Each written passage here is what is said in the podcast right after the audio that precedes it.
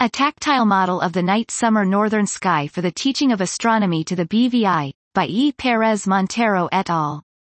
Astroaccesible is an outreach project hosted by the Instituto de Astrofísica de Andalucía, CSIC aimed at the teaching and popularization of the astronomy among all publics independently of their capabilities and abilities, paying special attention to the collective of blind and visually impaired, BVI.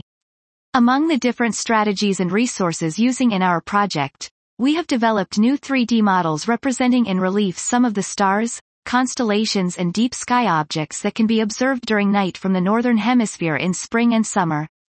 These models can be used by BVI to transmit to them the spatial configuration of the sky during night, but can be also used as an additional resource for all kind of publics to complement their sensorial experience.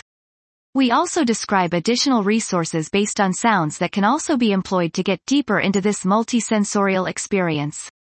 Finally, we summarize some of the activities and the context in which this new material has been used in the last two years.